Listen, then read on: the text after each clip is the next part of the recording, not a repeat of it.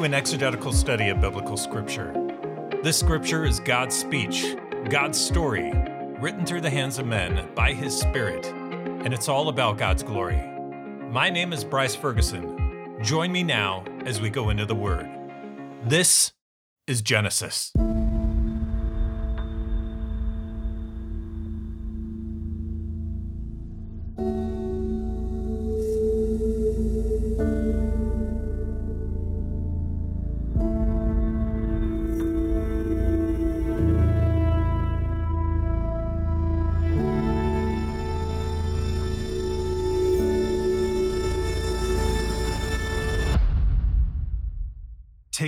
Moment and imagine with me this scenario that you've just stepped into or that you're already in a very dark space.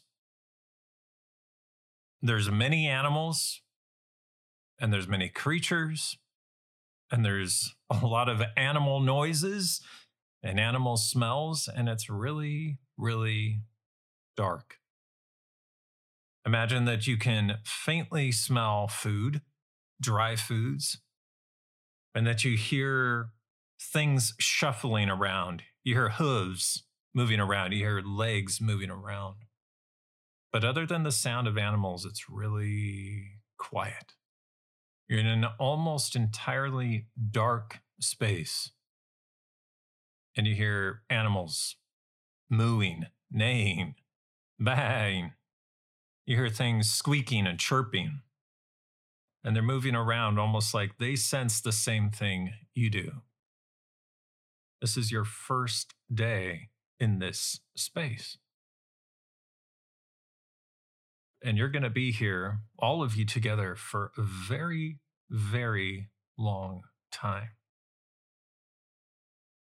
You know how when you get into a compressed space, you take a very long drive in the car, perhaps with yourself or perhaps with other people, and especially with other people if there's someone else in the car. Sometimes the time goes by really quickly, and depending on perhaps who you're in the car with for a 14, 16, 18 hour drive, it can seem much longer because you're in a confined space together.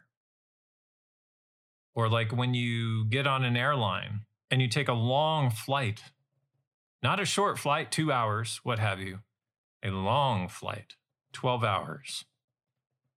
Notice how it feels really long.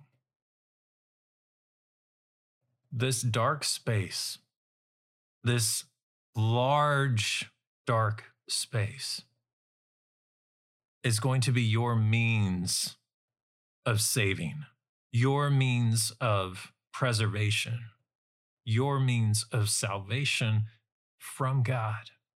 But you have to be patient. This is what Noah and his family had stepped into.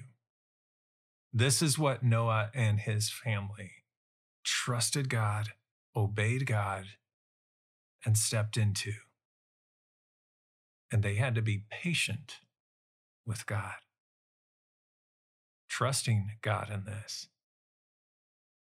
Holy Spirit, I invite you to fill up in us and speak to us your word today. Holy God, that you might illuminate the scriptures, that we might see more from you and understand more from you and know you better and know your love and know that sometimes you speak and it is clear, and sometimes you speak and it is not specifically clearly understood to us but that in that we still are to trust you and to wait on you and to be patient and to be faithful to you. Pray this all in the name of Jesus Christ, our Savior. Amen. As you folks know, we've been talking about the story of Noah now for two weeks. Today is the third. And then we'll have one more week on Noah specifically next week.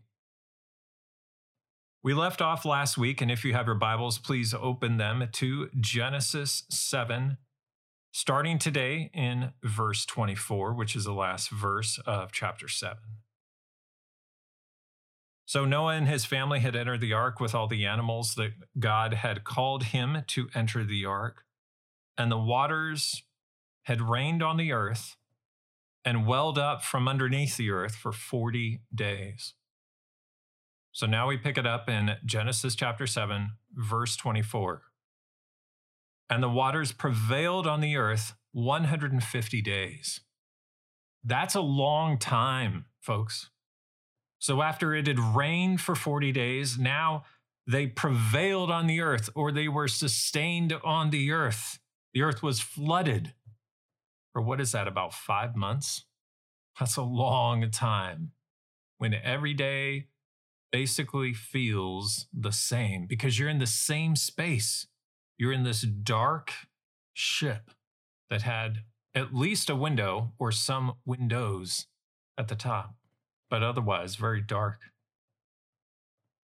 Chapter 8 But God remembered Noah and all the beasts and all the livestock that were with him in the ark. God remembered, folks. God remembered. And God made a wind blow over the earth, and the waters subsided. The fountains of the deep and the windows of the heavens were closed. The rain from the heavens was restrained, and the waters receded from the earth continually. At the end of 150 days, the waters had abated. And in the seventh month, on the seventeenth day of the month, the ark came to rest on the mountains of Ararat. And the waters continued to abate until the tenth month. In the tenth month, on the first day of the month, the tops of the mountains were seen. At the end of 40 days, Noah opened the window of the ark that he had made and sent forth a raven. It went to and fro until the waters were dried up from the earth. Then he sent forth a dove from him to see if the waters had subsided from the face of the ground. But the dove found no place to set her foot, and she returned to him to the ark, for the, for the waters were still on the face of the whole earth. So he put out his hand and took her and brought her into the ark with him. He waited another seven days, and again he sent forth the dove out of the ark. And the dove came back to him in the evening, and behold, in her mouth was a freshly plucked olive leaf. So Noah knew that the waters had subsided from the earth. Then he waited another seven days and sent forth the dove, and she did not return to him any more. In the 601st year, in the first month, the first day of the month, the waters were dried from off the earth. And Noah removed the covering of the ark and looked, and behold, the face of the ground was dry. But we know, because of this next verse, it was not fully dry.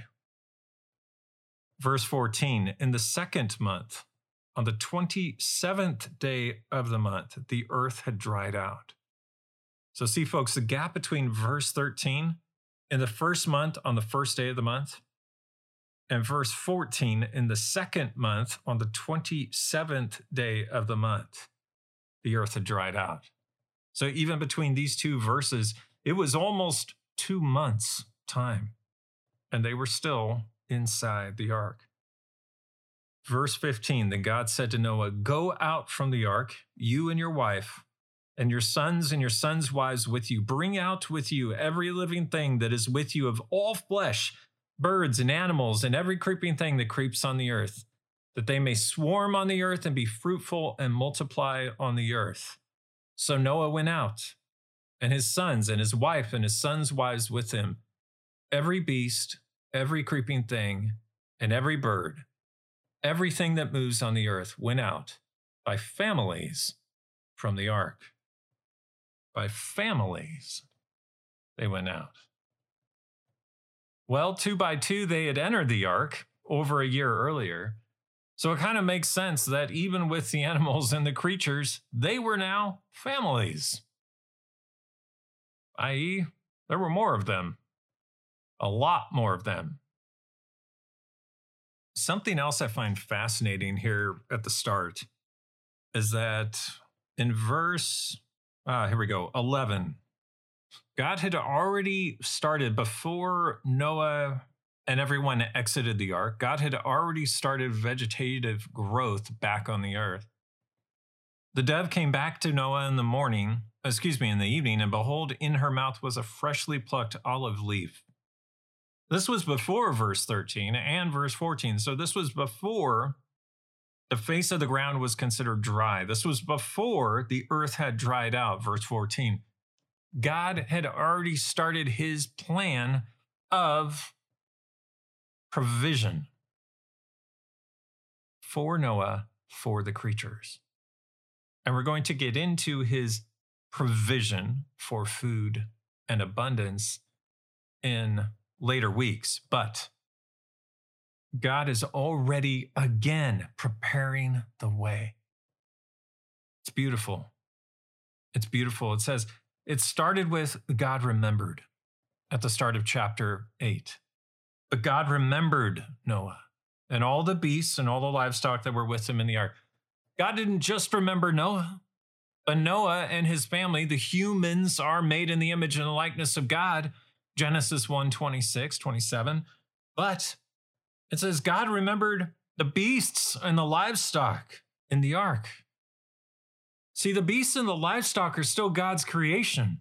Every creeping thing that creeps on the earth, all the birds who fly in the heavens, it says, or up in the sky. These are also God's creation. These are also to God. What does Genesis chapter 1 say? Good. And God's carrying through, God's preservation through the ark of these creatures, but how much more so for his children is good. It's part of his plan. God chooses his people and he says, I will be your God and you will be my people. And God always has a plan to carry them through, to provide for them. He makes a way where there seems to be no way. God provides, He is our provider. And in His provision, as they knew He was their provider, it also required them to wait. Everyone on board the ark was forced to wait on God. And how long was that? That was for over one year. That's a long time. That's a very long time. That's a very long airplane flight. Of course, that's modern technology, but you get the example. It's a very long time to be in a very large ship with a lot of animals and a lot of animal smells, a lot of animal noises, and to be patient. This is not the only the only example of people waiting on the Lord in scripture, of course, but it is a compressed, a very small space for this waiting. But with waiting, the people of Israel and Egypt waited on God to be delivered, and they pray for prayed to God for deliverance from slavery in Egypt. And then the people of Israel had to wait for Moses 40 days while he was up on Mount Sinai. And because of their disobedience, they had to do it again. Because he threw down the tablets and he had to go back up on Mount Sinai another 40 days with God to receive the law again for the people. The people of Israel, from disobedience, were then forced to wait on God 40 years wandering the desert in Sinai. The people longed for thousands of years after that to see the Messiah, for the Messiah's arrival, for Jesus to come. And for 2,000 years, we have waited for his return.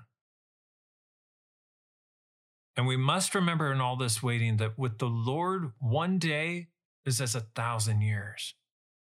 And a thousand years is one day, it says in 2 Peter 3 8. We must be faithful in the waiting. We must be patient. We must be patient. I think it's important for Christians to realize that not only must we be, we were made to wait on the Lord. It is in the waiting that our faith is made more fit. It's hardened like steel. James 1 4 says, Perseverance must finish its work. Why? So that you may be mature and complete, lacking in nothing. Waiting is relational, especially long waiting. or long suffering or, or a long time of waiting. How is it that anyone could be faithful in a period of time of waiting unless it's built on a relationship? I think the human mind and the human heart is far too fleeting and frail to be content, to be perseverant, if not for a love relationship. It has to be a relationship of significant love, significant worth, significant value in your heart to be so enduring. So, waiting is relational. Waiting is also emotional. Anyone who's been in a significant relationship, and perhaps you're not as an emotional person, as others. But it does evoke an emotion, even if you don't bring it to the surface. We read about throughout the scripture Job. We read about the Psalms. We read in the Psalms. We read in Proverbs. We read in Ecclesiastes. Man after man after woman after woman in the scriptures evokes emotions. Why? Because the emotions are the very heart of who we are in our human being, but also in our human spirit, or in our spirit, if you will. It is an emotion that compels you to worship God. Yes, it's also the spirit, and it's also faith, and it's also hope, but that is expressed in emotion. And emotion is created by God and it's created for God. And it's also created for us to express our love for God and our love for others. Amid other expressions, the emotion is how we express how we feel, what we think, how we serve, what we do, how we humble ourselves before the Lord in prayer or worshiping Him in loudness and abundance. Emotion is a very good thing given from God. It is the ability to express ourselves. And it does get emotional, especially when you're waiting day after day, after week after week month to month, year to year. And some people wait in this way in suffering physical suffering, mental suffering, circumstance, what have you. And it is in this waiting that it will draw out every single thought that you have about the waiting, every single fear that you have about the waiting, and more so, what really is the true longing of your heart from this waiting? Waiting will also prove what you believe and or what you do not believe because it'll draw it out of you. But God has said, I will never leave you or forsake you. And while he says that, he never says to us today, specifically how long we must wait or what the answer is going to be in the waiting. If we have this question for God or we have this longing for God in a certain area of our life, or we just have longing to be with the Lord, He doesn't say how long. Hence the value of the waiting, and hence the worth, hence the purpose when all of this strips away all your idols, all your lesser loves, all your cheap desires in the waiting, God uses the long suffering waiting to refine that at your core. When everything else is stripped away or revealed, that the deep and greatest longing in your heart is really for God Himself. You may know that and you may not know that. And if you're a believer, then you do know that, but you may have head knowledge, but you don't understand it in your heart. You don't feel it emotionally. But God will use the process of long waiting or long suffering waiting to affirm that in you. That there is nothing in this world will, which will satisfy the longings in your heart, the deepest longings in your heart, except for God. And regardless of the answer you seek, regardless of the method of the answer, regardless of what may come in the worldly circumstance or explanations of the past, if you desire God Himself, then you desire all your heart truly longs for, and you desire that which outshines any other request, which will fade quickly from view. And when you remember that you are, again, only alive on earth at this minute because of God's pleasure, and when his desire is for your life on earth to end, it will in a moment because God is in charge of all things at all times. He holds the keys of life and death, of heaven and hell. But when you remember this, you can hold firm in the waiting. Matthew 7:24 says the man who built his house on the rock endured. The rock of God. The man who walks on the straight and narrow path which leads to life, Matthew 7:14. And Jesus says, "He who has ears to hear, let him hear." Let him hear. There is only one who fulfills the deepest longings of the hearts of men.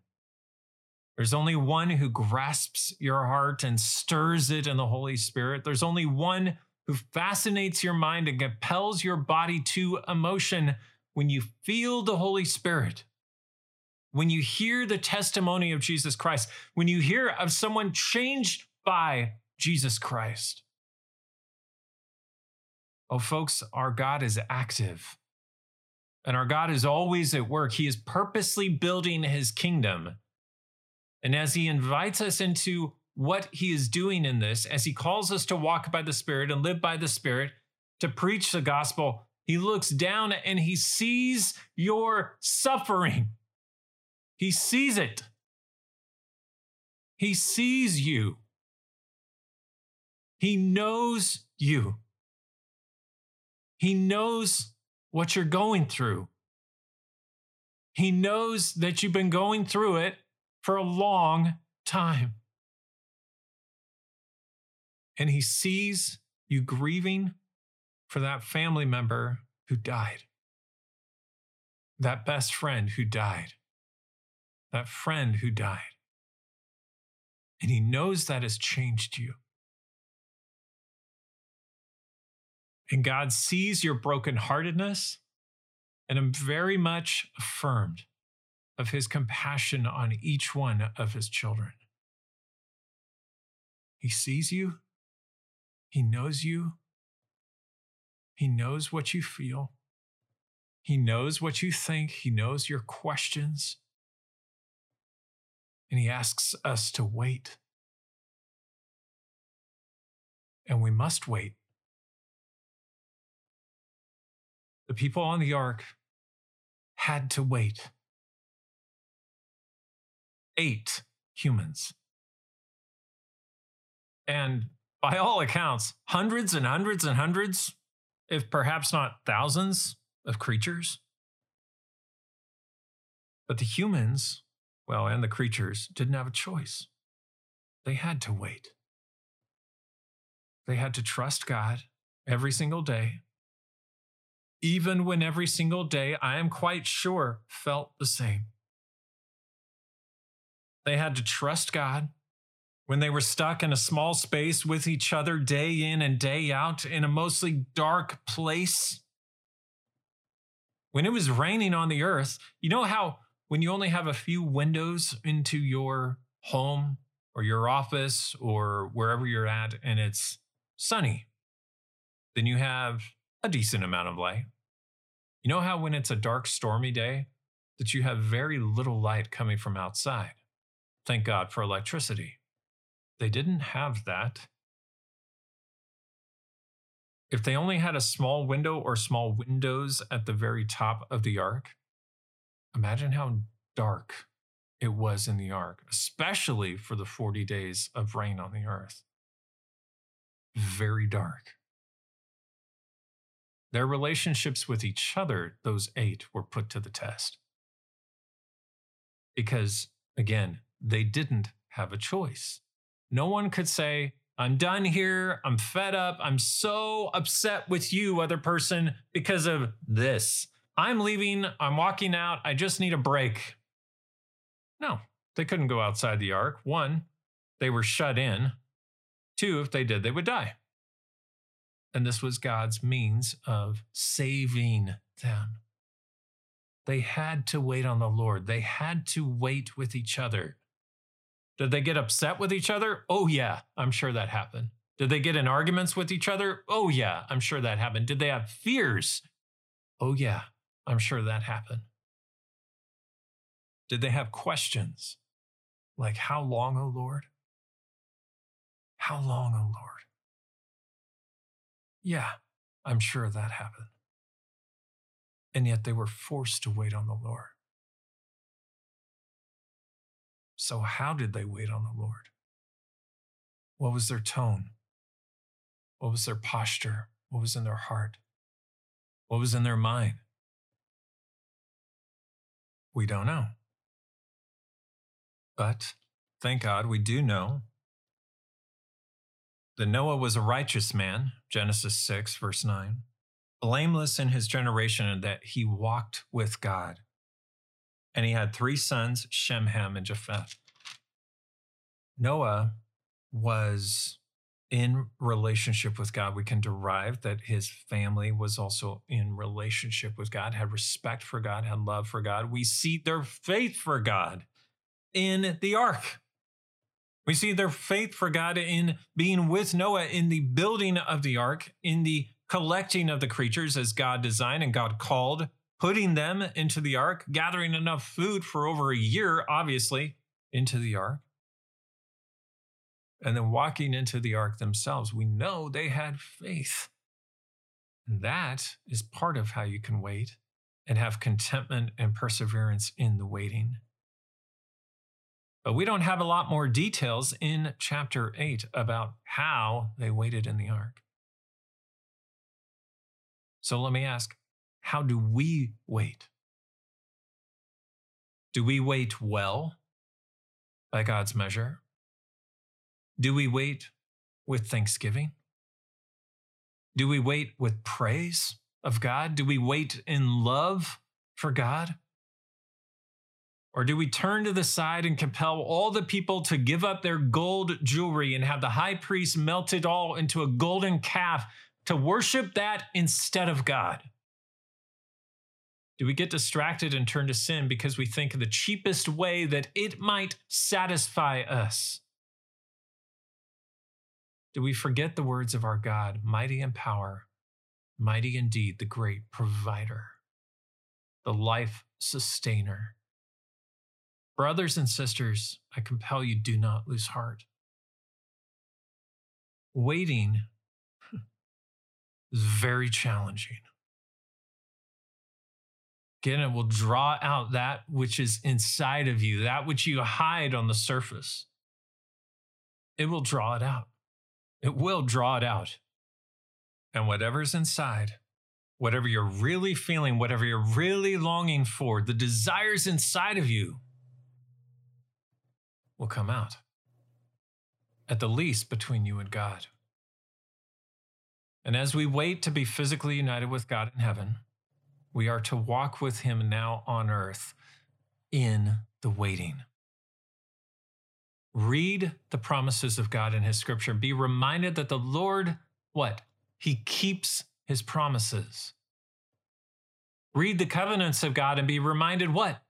He is faithful to his covenants. Remember that you are fully loved by God. Therefore, you don't need to look to your family for your identity.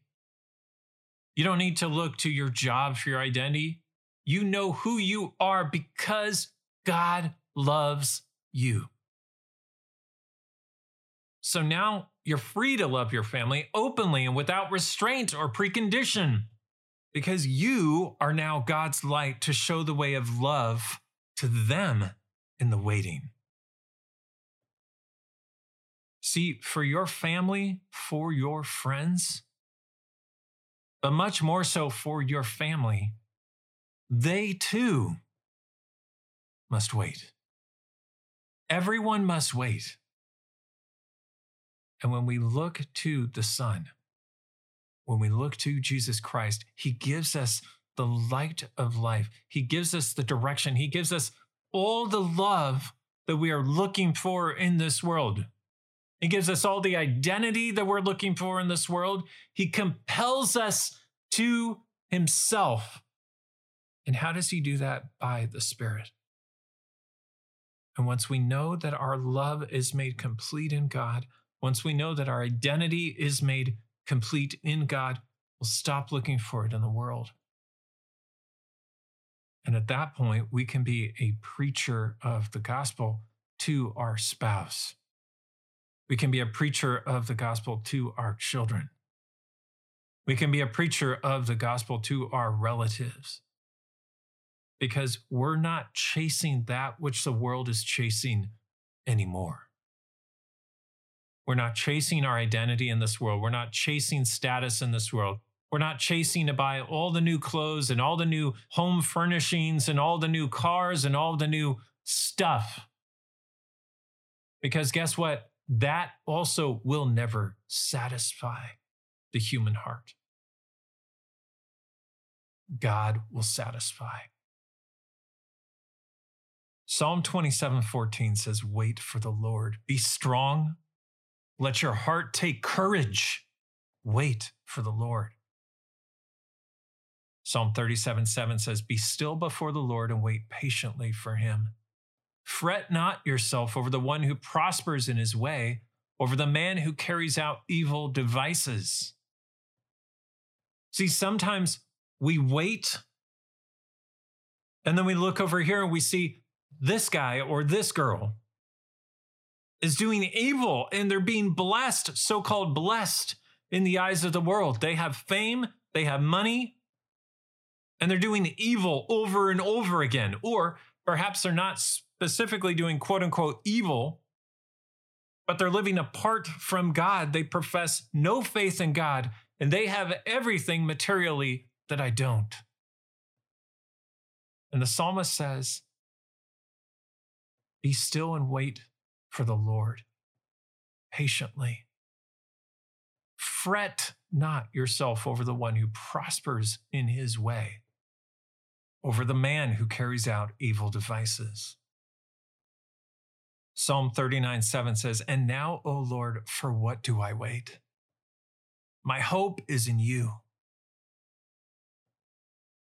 It lends a deep perspective, folks that we are all waiting for something. Even the pagans are waiting for something. Even the atheists are waiting for something.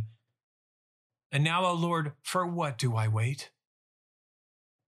What is there to wait on of any worth, of any value? My hope is in you. Proverbs 20 22 says, Do not say, I will repay evil. Wait for the Lord, and he will deliver you. You may feel oppressed. You may feel wronged. Someone sinned against you. Someone did wrong against you. But God says He is the judge. He is the one who will repay evil. Instead, wait on the Lord. That the Lord, who is the one lawgiver and judge of the entire universe of all known creation, He is also the one who will handle it with justice and that we are to be obedient children and wait for the Lord and look to the Lord and trust the Lord that He will handle those things. Isaiah 40, 28 says, Have you not known? Have you not heard? The Lord is the everlasting God, the creator of the ends of the earth. He does not faint or grow weary. His understanding is unsearchable. He gives power to the faint, and to him who has no might, he increases strength. Even youths shall faint and be weary, and young men shall fall exhausted. But they who wait for the Lord shall renew their strength. They shall mount up with wings like eagles. They shall run and not be weary. They shall walk and not faint. And here's what I take from Isaiah 40, 28 through 31 right there. If you have physical limitations, it's not talking about you here on earth being completely physically perfect, having boundless energy. It's saying the Lord will give you the strength to wait on Him. Even when the world says, by the world's definitions, you shouldn't wait on the Lord. Just come over here and do this thing, which is pagan. Just come over here and do this thing, which is in your eyes sinful. Why do you hope in God? The world wonders because the world has no regard for God. And God says, I have chosen you, my son, my daughter. You will be my people. I will be your God. I am faithful to my promises. I'm faithful to my covenant and I will give strength to those who wait on me. Strength for the waiting, strength for your faith, strength for your hope for the future. The yes, God hears you. Yes, God sees you. Yes, God knows what you're going through. Yes, God is with you. Yes, God will carry you through what you're enduring. Yes, God is with you in the long suffering and in the hardship and the physical pain. And in the very hard days, God is with you. And God knows and God understands. And maybe you've had a longing for your whole life for something to change. And I'm telling you, God knows. And I think one of the most pivotal issues in the Christian life, some Christians perhaps more than others, is they wonder if God knows what they're going through, or perhaps has forgotten them or doesn't care. And I'm telling you, that is not the case with our God. God knows everyone he has created. And God cares immensely about what you're going through. And God calls you in that to follow Him and to wait on Him. James 5, verse 7 says, Be patient, therefore, brothers, until the coming of the Lord. How long?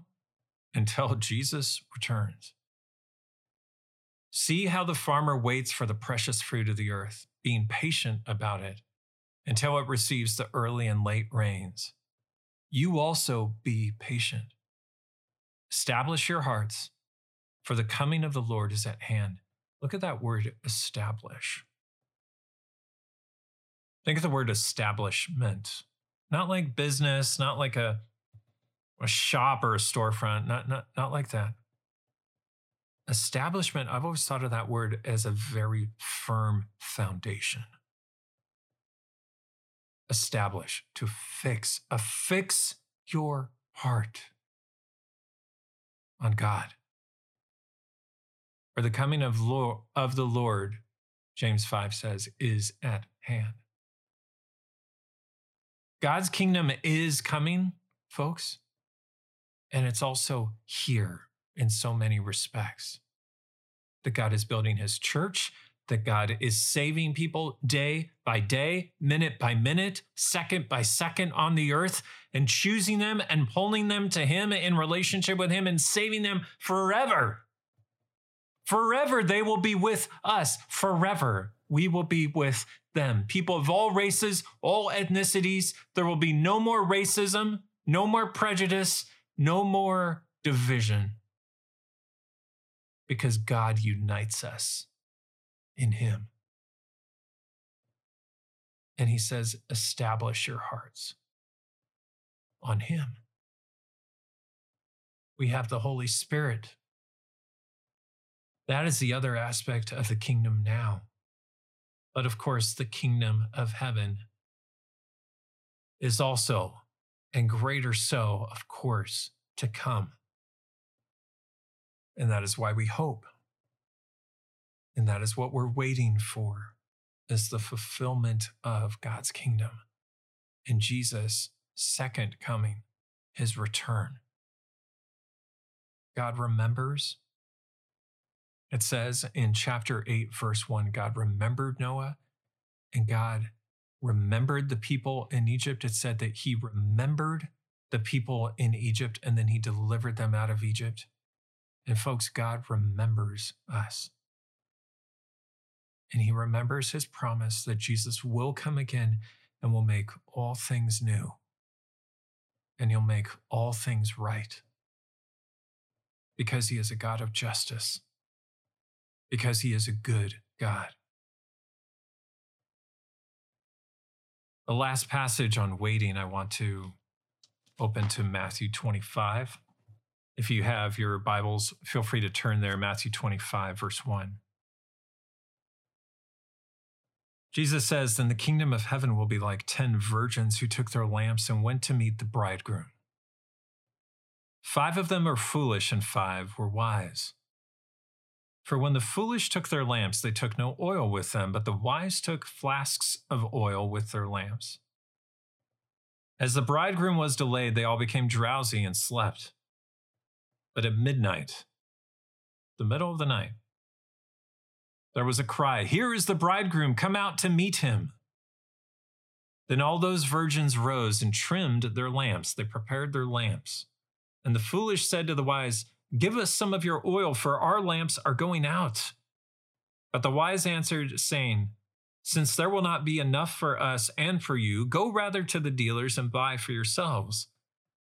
And while they were going to buy, the bridegroom arrived. And those who were ready went in with him to the marriage feast, and the door was shut. Afterward, the other virgins came also, saying, Lord, Lord, open to us.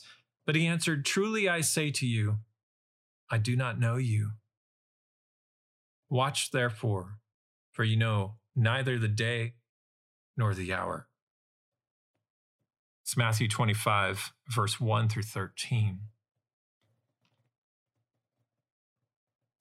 A couple of notes on this passage, just for clarity. Jesus is not talking about polygamy uh, on its face there. I feel like I should address that. That a bridegroom would take five virgins or what have you, or multiple wives. He's describing what the kingdom of God is like. This is an analogy. It's something practical. Jesus often spoke in parables, which is common to the rabbis of the Jewish time. It's stories, it's examples. Because Jesus said, For those who have ears to hear, let them hear. He was speaking in parables so that those who could understand would understand. The whole aspect of the kingdom of God is coming at a day when nobody knows. Kind of like eight people on the ark. They didn't know exactly how long it was going to take. Perhaps God said that to them. Perhaps not. We don't see it in scripture specifically. But he says, be ready. He says, be faithful. There's multiple, multiple, multiple, multiple parables in the Gospels of Jesus talking about the kingdom of God and being so prepared. Be doing the will of the Father when the Father comes. Be faithful when the Father comes. Be faithful to the end. You can persevere to the end. Those who think, I have all the time in the world, I'm just going to worry about how I see God and how I view God at the end of my life before I die, because, you know, God can save me then, and then, uh, then I'll be with Him, and and that's, you know, that's fine for me. No. Jesus warns severely against taking that mentality And this passage here in Matthew 25 is one clear example of that. That those who are faithful, God will bring in, and they will be with him forever. And that those who are not, those who do not profess faith in him, those who do not by their works reflect their faith in him, because James warns about that too says faith by itself, if it is not accompanied by works, is dead. Are you saved by your works? No, you're not saved by your works. Bible is very clear on that. But it does say that by your faith, your works will glorify God. Not perfectly, but it will have a pattern of belief in God, consistency with faith in God. So do not lose sight of our God, who is the most important. The trials of this earth will be with us always. But God is more concerned with transforming our hearts to be expectant and excited about the coming of the kingdom of God, about the fulfillment of the kingdom of God, than He is about turning them into pleasantness in this earthly time. He's more concerned about having our hearts than about giving us utopia on earth, as it's called. He's more focused on having a very personal relationship with each of us individually and simply leaving us to be distracted with the things of this world. And the waiting is not easy, but it is good. So let us wait on the Lord in patience and in thanksgiving, in prayer and in hope. And God Himself will carry us through. God Himself will give us the strength, as it says in Isaiah 40, to not faint or grow weary, but that He shall give us strength renewed to mount up with wings like eagles, to run and not be weary, to walk and not faint.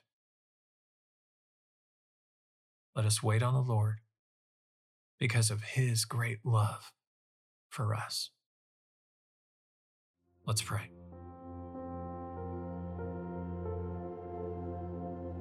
O Lord our God, the faithful one of Israel, the one who keeps your promises, who keeps your covenants, who is oh so faithful to your people. The one who loves us completely and knows us completely. You know our fears, you know our sufferings, you know our pain, you know our grief. And your scripture says that you're close to the brokenhearted. and that you will always be with us, that you will never leave us or forsake us, that you know your children, that you care about your children, that you have made us in your image, and that is how much you care about us. Let us not lose sight, Lord.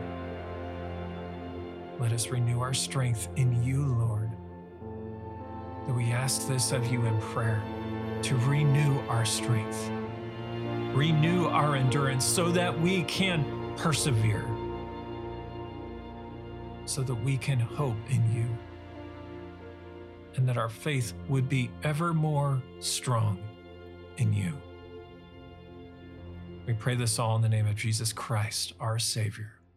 Amen.